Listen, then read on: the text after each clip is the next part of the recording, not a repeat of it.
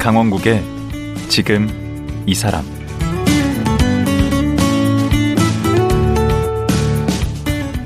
안녕하세요. 강원국입니다. 여러분은 전남 곡성하면 무엇이 떠오르나요? 곡성은 지리산 자락 너머에 있는 섬진강이 지나는 지역입니다. 이곳 곡성에 불멸의 이순신 원작자로 알려진 소설가 김탁환 씨가 곡성의 집필실을 열고 글을 쓰고 농사 지으며 산 지 1년이 넘었다고 합니다. 베테랑 소설가가 왜 곡성에 내려가 농사를 짓게 됐을까요? 초보 농사꾼 소설가 김탁환 작가 만나보겠습니다.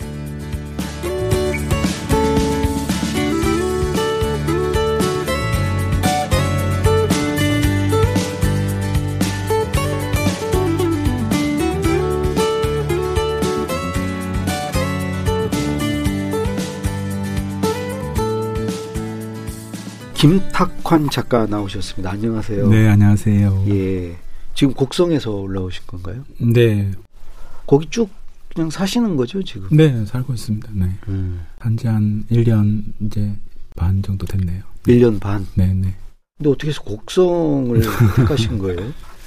그러니까 밥 한 번 잘못 먹으러 갔다가 네. 음. 그러니까 원래부터 이제 곡성에 관심이 있었던 건 아니고요. 네. 그러니까 대학교 친구들하고 이제 구례에 놀러 갔어요. 호암사. 예. 예. 예. 놀러 가가지고 이제 구례에서 밤새 술 먹고 음.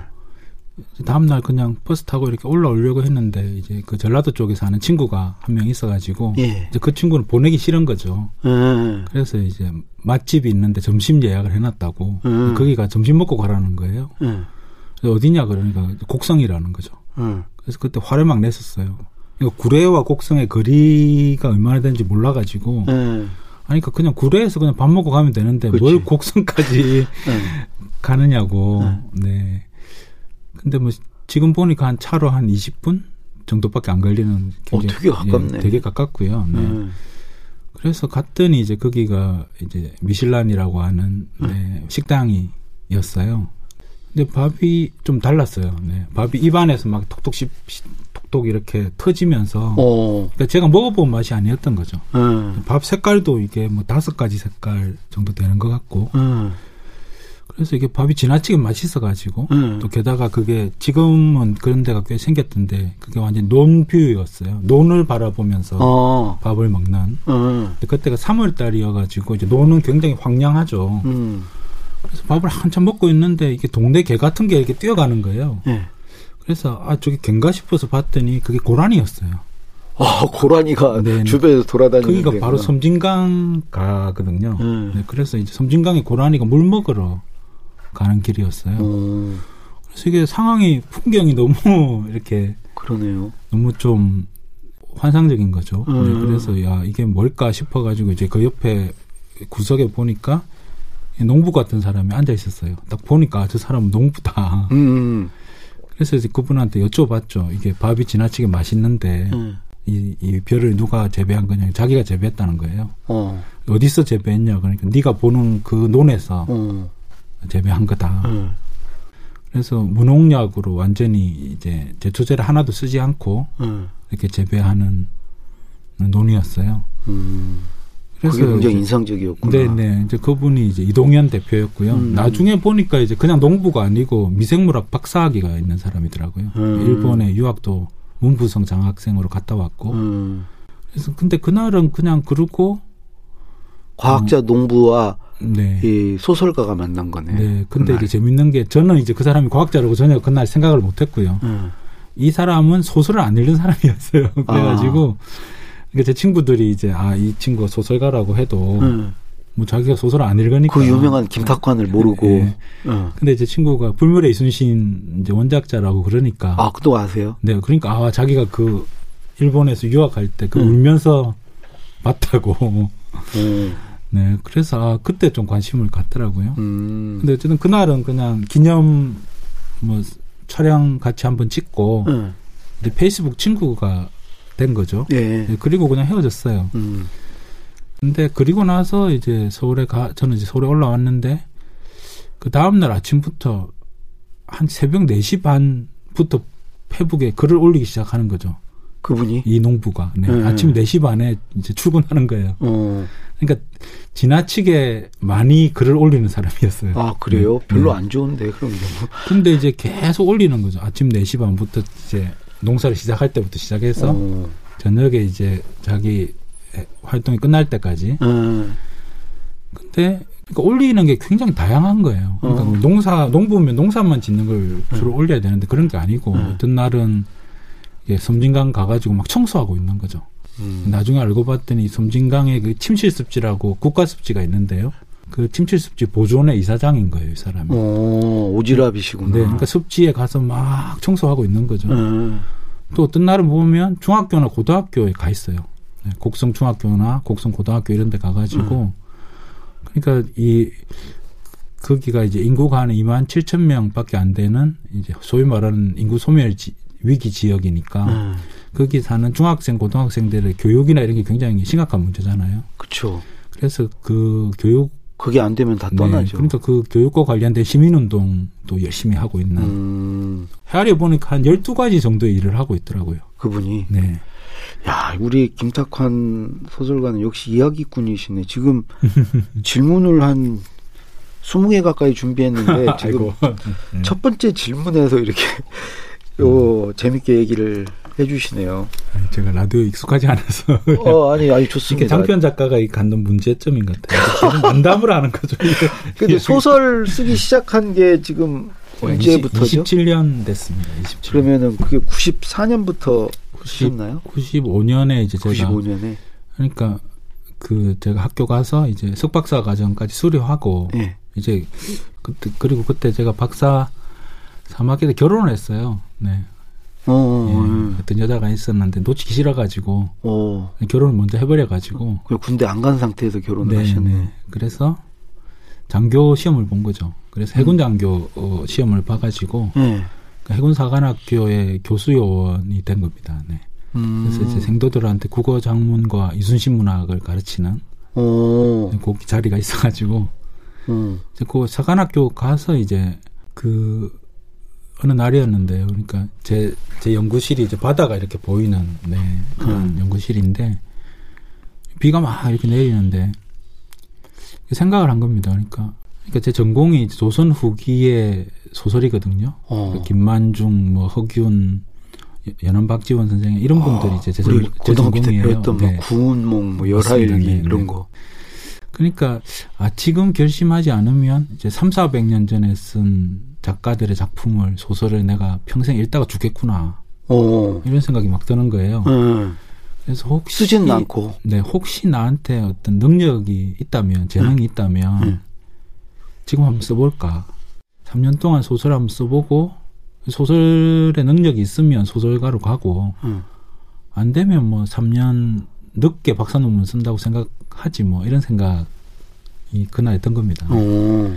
그래서 이제 그때부터 소설을 쓰기 시작했어요. 네. 음.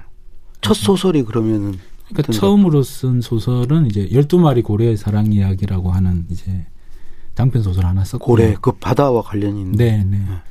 원래 소설가를 꿈꾸셨나요 대학교 그렇지 때부터? 않습니다. 네. 어쨌든 고등학교 한 1, 2학년 때부터 뭐 글 쓰는 걸 좋아했는데요. 네.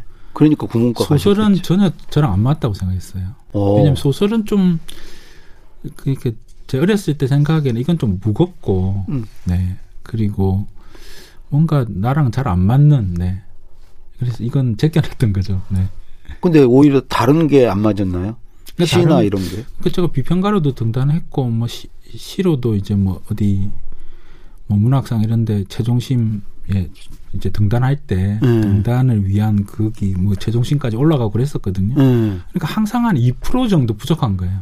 음. 그러니까 다른 사람들 보기에는 아 그러면 시인으로 활동해도 되겠다. 뭐 음. 비평가로도 저 비평집도 두 권 냈었, 냈었거든요. 그러니까 뭐 괜찮네 이렇게 이야기를 하는데 저는 이제 제 생각은 아 이게 괜찮긴 한데 내가 이걸 학자의 길을 포기하고 택할 정도로 내가 여기에 뭔가 재능이 있는 것 같지는 않다. 어. 그래서 제일 마지막 후에 보니까 이제 소설이 남아 있었던 거죠. 그래서 이건 이걸 안 하고 내가 계속 왔는데 이게 혹시 나한테 소설가로서 재능이 있나 없나 이게 약간 긴가민가 했었어요. 네. 어. 근데 본인- 이제 사관학교에서 딱 써보니까 이게 맞더라고요. 네. 재능을 발견하셨구나. 네. 그래서 근데 이제, 음, 이 학교 공부할 때 아까 이제 그, 네. 그 고소설? 네, 네. 그걸 고소설 맞나요? 그렇게 네, 말하는 고전 소설. 고전 소설? 네. 그걸 좀 연구하시고 그걸 많이 읽으셨 잖아요. 많이 그게. 네. 소설 쓰시는데 도움이 되지 않았을까요? 그러니까 작가가 되고 나서는 이제 도움이 되기 시작하더라고요. 네. 음, 고전 소설을 얼마나 읽으셨어요? 몇 편이나? 그러니까 또 제 지도 교수님 제가 들어갔던 곳이 또 고전 장편을 읽는 아, 장편. 네, 아. 네. 그래서 뭐 간단히 말씀드리자면 뭐 삼국지 영리 정도 되는 분량을 한 4, 50편 읽었다고 어? 보면 됩니다. 네. 음, 저는 그러니까 그게 대학원 다닐 때 역량인 것 같아요. 저는 작가가 되면 장편 작가가 되겠다는 생각을 어. 했거든요. 왜냐면 계속 긴 소설들만 읽고 앉았으니까. 어, 그래서 또 바다와 다 관련이 있네. 고래도 음, 그렇고 그렇습니다. 이순신 그러니까 제가 바다 장관. 관련된 작품들을 그래서 꽤 많이 썼어요. 네. 음. 한열 작품 가까이 되는 것 같습니다. 네. 특히 해, 해군사관학교하고 불멸의 이순신은 관련이 깊겠네. 그러니까 우스갯소리로 제가 육사 갔으면 을지문덕 이런 거 쓰었을까 뭐 그런 농담도 하는데요. 아니 회사에 자료 같은 거 많을 거 아니에요. 자료 이순신. 장군의. 네, 네. 그리고 제가 또 이 소위 때는 그 회사에 가면 박물관이 있거든요. 응. 그러니까 책뿐만 아니고 그 이순신과 관련된 여러 이제 자료들을 회사 박물관에 이제 다 모아놨고요. 음. 민간인들이 이제 특히 그 초등학생들이나 유치원 아이들이 일주일에 한 번씩 그 견학을 옵니다. 네. 견학을 오면 그 아이들을 안내할 이제 장교가 필요한 거죠. 음. 그래서 제가 하얀 정복 입고요. 어. 6개월 동안 그 아이들 데리고 이제 그 유물들을 쭉 이렇게 이렇게 안내하는 그런 안내 장 교를 했었습니다. 아, 그걸 하시니 우- 얼마나 잘 알았겠어요. 그 이순신 일단 외워야 될게 장군에 많았습니다. 네. 어디 앞에 쓰면 이제 뭐 이 갑옷으로 말씀드릴 것 같으면 뭐 이 총포로 말씀드릴 것 같으면 이걸 6개월 했습니다. 네. 아, 그 불멸의 이순신은 드라마로 또 해서 그게 워낙 또 그렇죠. 유명해졌잖아요. 그 작품이 그게 제가 첫, 첫 처음으로 쓴 역사 소설입니다. 어, 그러니까 그 주인공 남자 그 얼굴은 기억이 나는데 네, 김명민 아. 맞아. 그- 네, 네. 연기도 잘했고 그렇습니다. 네. 궁금한 게 각색을 막 하면 원작에서 뭐 너무 벗어나고 그러면 음. 기분이 안 좋거나 그럴 수도 있을 것 같은데. 그러니까 그게 세부적인 것들은 이제 고칠 수밖에 없지만 음. 큰틀 같은 게 있지 않습니까? 네. 그러니까 불멸의 이순신 같은 경우도 이제 트- 제 소설도 그렇지만 이게 저는 이제 이순신 장군이 이렇게 전쟁이 일어나가지고 계속 스- 승전하는 것보다 음. 이 사람이 이제 전쟁이 시작되기 전까지 이 사람이 어떤 삶을 살았는가 특히 이제 20대, 30대 굉장히 이제 고생을 많이 했거든요. 어려운 일들이 많았는데 그 과정을 거치면서 이 사람이 어떻게 단단해지는가. 그러니까 어떤 어둠의 어둠의 어떤 과정들을 거쳤는가 이게 이제 굉장히 저는 관심이 많았고요. 음. 그래서 그 소설에서도 그런 부분이 한 30%에서 40% 정도가 나옵니다. 그러니까 음, 제대로 이야기가 시작되고 전쟁이 시작될 때까지 한참 시간이 필요한 거죠. 그래서 드라마도 그랬습니다. 드라마도 이제 불멸의 이순신이 시작되었는데 이순신이 고생하는 이야기가 계속 나오는 거죠. 음. 그래서 그때는 이제 시청률도 높지 않았고 계속 항의 전화가 왔다 그래요. 빨리 전쟁을 일으키라고. 어. 네, 빨리 이제 이순신 장군이 이기는 걸 보고 싶은데 음. 계속 이제 20대, 30대 그 기밀 박치기 빨리 나오는 거 기다리듯이 네, 그거는 근데 그게 이제 나중에는 시청률이 확 올라갔죠. 근데 엄청났죠. 그 앞에 이제 이 이순신 장군 지금으로 치면 이제 그 대학도 재수해서 들어간 거고요. 네. 음. 그래서 한 번 말에서 떨어졌지 않습니까? 그렇죠. 네. 그러니까 이 사람이 이제 고생하는 과정들을 저는 그 앞부분을 더 강조해서 보여주고 싶었습니다. 음. 그건 다 찾아서 보셨어요 드라마 그때 그때. 뭐그다 보지는 않고요. 어쨌든 음, 네. 재밌겠다. 내 작품을 어떻게 이렇게 각색했는지 보는 재미. 지금은 이제 그런 대작을 만, 만드는 환경이 아니니까요. 그때 음. 그게 104부작이거든요. 야. 그게 어쨌든 제 인생을 바꿔놨습니다. 이제 그게 나가고 나서는 네. 이제 다시는 학자의 길로 못 돌아갔죠. 네. 음. 그냥 그러고 나서는 그냥 작가의 길로 계속 갔습니다. 아니 근데 교수를 하셨잖아요. 그러니까 이제 문창과나 이런 데서 이제 문창과 교수를 한 거죠. 네. 나중에 카이스트 교수까지? 카이스트도 이제 문화기술대학원이라고 네. 제가 스토리텔링 전공 그 교수로 교수 갔습니다. 생활을 그래도 한 10년 가까이 한 거 아닙니까?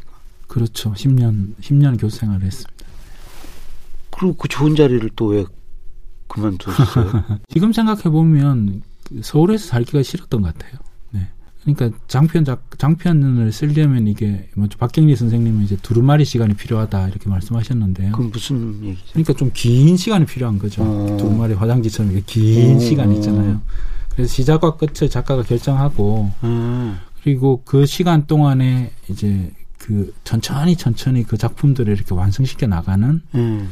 그런 게 필요한데 작가에게는 근데 서울에서 이렇게 살면서 보니까 그게 너무 이렇게 빨리빨리 바뀌니까요. 어. 네. 그리고 어쨌든 뭐 저도 귀가 얇은 편이라서 음. 옆에서 누가 뭐라 그러면 이게 어쨌든 자극받잖아요.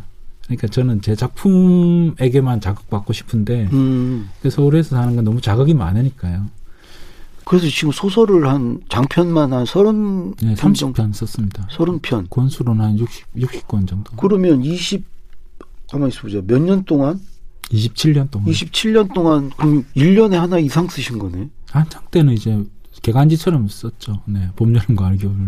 와. 근데 그때는 좀 제가 조급함 같은 게 있었던 것 같아요. 그러니까 왜냐하면 제 친구들 중에 이제 문창가 가서 소설가나 시인이 된 친구들이 있는데 네. 그 친구들 중에 뛰어난 친구들은 20대 초반에 막 등단하고 작품들을 막 이렇게 하고 있었던 거죠. 네. 근데 저는 이제 서른 살 거의 다 될 때까지 그 작가가 아니었으니까요. 소설가가 아니었으니까. 음.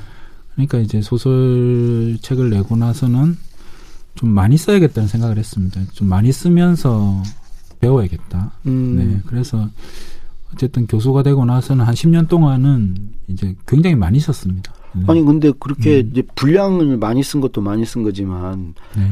그 서른 편이면 정말 소재를 다양하게 이렇게 다루신 거잖아요. 그런 소재는 그렇죠. 어떻게 해서 그렇게 발굴을 하시고 근데 계속 이제 저는 이제 질문들을 잡고 글을 쓰는 작가인 것 같아요. 음. 어떤 질문이 자- 질문을 이렇게 만들고 나면 음.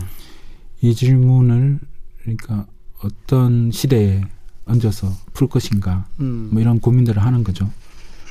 가령 뭐 혁명에 대해서 쓰고 싶다 그러면 네. 이제 우리나라의 그 여러 혁명가들이 있잖아요. 그 음. 혁명가들 중에서 어떤 혁명가에게 얹어서 글을 쓸까 이런 고민을 하는 것 같고요. 그래서 제가 썼던 게 이제 정도전에게 얹어가지고 어. 네, 혁명 광활한 인간 정도전 이런 아, 작품을 썼고요. 그렇게 하는구나. 그래서 인간은 인간이 얼마나 절망해야 혁명을 꿈꾸게 되는가 뭐 어. 이런 게 이제 제 질문이었고요. 그래서 다 이제 작품들마다 다 질문이 있습니다. 질문이 먼저 있고 음. 네, 그 질문에 따라서 이제 사람과 사건, 이번에 내신 섬진강 일기는 이제 이거는 에세이라 그런 건 에세이입니다. 네. 질문에 해당은 안 네, 하고 이건 이제 제가 좀 몸으로 겪고 이제 글을 쓰고 싶어가지고 네, 곡성 생활 얘기. 그렇죠. 이제 그러니까 그 앞에 이제 아름다움을 지키는 것이다. 그 이동현 대표 이야기를 썼는데 예. 그건 이제 1년 정도 취재했거든요. 루포 집 같은 거죠. 어. 그래서 1년 동안 계속 이제 그 한 15번 정도 곡성에 내려가서 내려가면 한 2박 3일씩 있으면서 열심히 해서 이제 그 책을 뭐 쓰긴 했는데 네. 근데 어쨌든 이 책은 제가 듣고 쓴 거죠. 네. 한 인간의 삶을 제가 듣고 어. 근데 한참 이제 책을 쓰고 나서 제가 든건 아 이걸 내가 살면서 쓰면 어. 네. 그러니까 농사를 보면서. 농사를 이렇게 지었다 이렇게, 이렇게 하는 게 아니고 음. 내가 내가 직접 농사를 지으면 훨씬 더 또 다른 깨달음들이 오지 않을까 어. 이런 생각을 하게 된 거죠. 그래서 실제로 이제 1년 동안 1년 넘게 네, 지금 작업실을 옮기고 그냥 반은 작가고 반은 농부로 살고 있습니다. 그러니까요. 그 섬진강 일기 어떤 내용인지 좀 소개를 좀 해주시죠. 그러니까 이게 이게 뭐 어, 기본적으로는 이제 저는 창작 일기를 계속 쓰고 있고요. 예. 27년 동안 매일 이제 일기를 씁니다. 그러니까 음. 그게 그러니까 작가가 이제 자기가 무엇을 하고 있는지를 다 어떤 누구도 가르쳐 주지 않더라고요. 네. 어. 그러니까 내가 지금 뭘 하고 있는지 나 자신만 알 수 있으니까 음. 내가 매일매일 내가 글을 쓰기 위해서 무엇을 하고 있는지를 계속 이제 기록을 하고 있거든요. 아, 주로 어떤 거를 해요? 오늘 무슨 생각을 하고 어떤 글을 썼고 이런 걸 씁니까? 그렇죠. 어떤? 작업을 했고 뭐 아. 이이 글을 쓰기 위해서 어떤 책을 받고 어떤 영화를 아. 받고 또 어떤 누가 이런 말을 했는데 음. 이건 어디에 써먹어야겠다 이런 오. 것들을 이제 까먹으니까요. 네, 그걸 음. 지나가 버리면 네, 네, 메모네. 계속 기록해 두는데 그래서 그걸 한 번 이제 그제 창작일기를 이렇게 발 책으로 낸 적이 있습니다. 그게 아. 이제 거짓말이다라고 하는 그 세월호 소설 음. 쓰고 나서 그리고 이 김관홍 잠수사가 돌아가신 거죠. 이제 그 책을 퇴거 퇴고하고 있을 때 이제 김관홍 잠수사가 돌아가셔가지고 음. 그러니까 김관홍 잠수사의 마지막 한 석 달 동안 제가 제일 가까이에서 이제 같이 있었던 거예요. 아, 그래서 그 김관홍 잠수사 아이들이 이제 그 초등학교 다니고 있는데 예. 그 아빠가 이제 마지막에 돌아가시 돌아가시기 전에 얼마나 의로운 삶을 살았는가를 예. 뭐 소설을 읽어도 되지만 실제 이제 어떻게 살았는가를 제 장작 일기에 자세히 나오, 아. 나오는 겁니다. 그래서 이제 그래서 그는 바다로 갔다라고 하는 그 장작 일기를 한 권 냈고요. 오. 그래서 그 책을 보시면 이제 그 책을 보시면 살아의 그 어, 거짓말이다라고 하는 제 소설이 어떤 과정을 거쳐서 창작되었는지 거의 주석 같은 거네. 네, 그 창작 예, 일기입니다. 거짓말이다. 네, 맞습니다. 예, 그리고 이번은 이제 창작 일기는 아니고요. 예. 예. 이건 약간 농사 일기에 가깝습니다. 아. 네. 그러니까 매일매일 이제 철마다 이제 해야 될 일이 있는 거죠. 음. 그래서 이동훈 대표를 그냥 취재할 때는 이 사람이 이제 벼 전문가니까 네. 논농사를 위주로 이렇게 계속 취재를 했었거든요. 음. 근데 내려가서 이제 같이 살다 보, 살고 보니까 이게 논도 있고요, 음. 텃밭도 있고요, 음. 정원도 있는 겁니다. 어. 그래서 이게 논 농사는 3분의 1밖에 안 되고요. 예. 해야 될 농사가 세- 이게 세 개나 세 두. 개나 돼 있는 음. 거죠. 음. 그래서 거의 뭐 정신없이 이제 농사를 지어야 되고요. 음. 특히 이제 작년 같은 경우는 벼를 품종 연구를 하는데 630 품종을 심었어요. 아. 네, 지나치게 이제 또 많이 심은 겁니다. 음. 그러니까 열 달 중에서 두 달 동안은 아예 이제 글을 못 썼어요. 아. 예, 농번기였던 거죠. 네. 전념 농사에 네. 전념. 그 새벽에 글 쓰고 앉아 있을 수가 없는 거예요. 어. 농부도 일하기 시작하는데 음. 그러니까 아예 두 달은 이제 작파를 하고 음. 계속 농사만 지었습니다. 네. 어. 그런 과정 1월 달부터 12월까지 그래도 여기에서 뭔가 이렇게 전하고자 하는 메시지 같은 게 있지 않을까요? 이 책에서. 그러니까 뭐 여러 가지가 있겠죠. 음. 네, 여러 가지가 있는데 이제 어쨌든 제 고민 중에 하나가 예. 이 지역을 인구 소멸 지역 이렇게 불러야 되느냐. 이게 음. 제일 큰 제 화두거든요. 거기가 3만이 안 되죠, 곡성. 2만 7천 명입니다. 국성이 2만 7천, 옆에 구례가 2만 5천. 그 소멸 예정지구로 옛날에 뭐 보도도 맞습니다. 되고 했던 그것 논문들이 있어요. 네. 어, 20년 혹은 30년 안에 가장 빨리 없어질 군. 아. 이래가 랭킹을 이렇게 좀 매겨놨습니다. 예. 근데 그 랭킹 안에 이제 이 고흥이나 구례나 뭐 곡성이나 이런 지역들이 이제 들어가는 거죠. 음. 근데 이제 제 기본적인 생각은 뭐냐면 네. 사람의 관점에서 보면 여기가 인구 소멸 지역이지만 예. 그 최재천 선생님, 네. 이대의 최재천 선생님 같은 분들은 말씀하시는데 여기가 종 다양성이 우리나라에서 최고라는 겁니다. 아. 그러니까 다양한 종들이 살고 있는 동식물의 거죠. 관점에서는 그렇죠. 예. 그러니까 동식물의 관점에서 가장 살기 힘든 곳은 서울인 거죠. 어, 그러네. 네, 그래서 서울이 이제 사실은 소멸 예정 지역이고요. 어. 어. 사람만 살고 있는 지역인 거고요. 예. 가장 많은 그 종들이 살고 있는 곳은 이제 곡성인 거죠. 아. 근데 곡성을 그래서 서울처럼 만들면 안 된다는 겁니다. 음. 서울처럼 인구가 적으니까 이걸 도시화 시켜가지고 예. 그렇게 만들어 가는 게 답이 아니다. 이 지역은 이 지역대로 이제 종 다양성을 확보할 수 있는 그런 음. 쪽으로 이제 생태 지역으로 계속 만들어 나가는 이제 그런 고민들을 해야 되겠죠. 그러니까 뭐 농촌이라든가 농업이라든가 이런 지방 공동체 이런 그렇습니다. 것들을 네. 살려야 된다. 그 네 가지 소멸이 이제 이동현 대표나 책에서는 큰 화두인 거죠. 네. 일단 지방이 소멸되고 있다. 그리고 농촌이 소멸되고 있다. 음. 이런 문제. 그 농촌에서 이제 농사 짓는 것 중에서도 특히 벼농사가 소, 소멸되고 있거든요. 예. 그리고 인구가 줄어드니까 이제 그 마을 마을들 자연 부락들이 없어지고 마을이. 있는 거죠. 그래서 음. 공동체가 소멸되고 있다. 어. 그래서 이 네 가지 이제 소멸과 맞서서 어떻게 우리가 싸워 나갈 거냐 이런 게 이제 큰 문제입니다. 이 섬진강 일기 표지에 제철 채소, 제철 과일처럼 네. 제철 마음을 먹는다 이런 표현이 있는데 이 제철 마음은 뭔가요? 그러니까 그게 철마다 네. 네, 철마다 마음을 고쳐 먹게 되더라고요. 이게 보니까 달별로 돼 있던데 1월부터 네, 쭉 맞습니다. 12월까지. 네. 예. 그러니까 이게 그 전에는 몰랐는데요. 그러니까 이게 자연을 아주 가까이서 느끼면서 살게 되거든요. 예. 그러니까 가령 이 물안개는 언제부터 언제까지 피는가 이런 걸 알게 되는 거죠. 음. 섬진강 물안개는 11월부터 3월까지 피고 물안개를 알려면 9시 이전에 나가야 되고 이거 음. 아주 구체적인 그 철에 맞는 그 변화를 느끼게 되고요.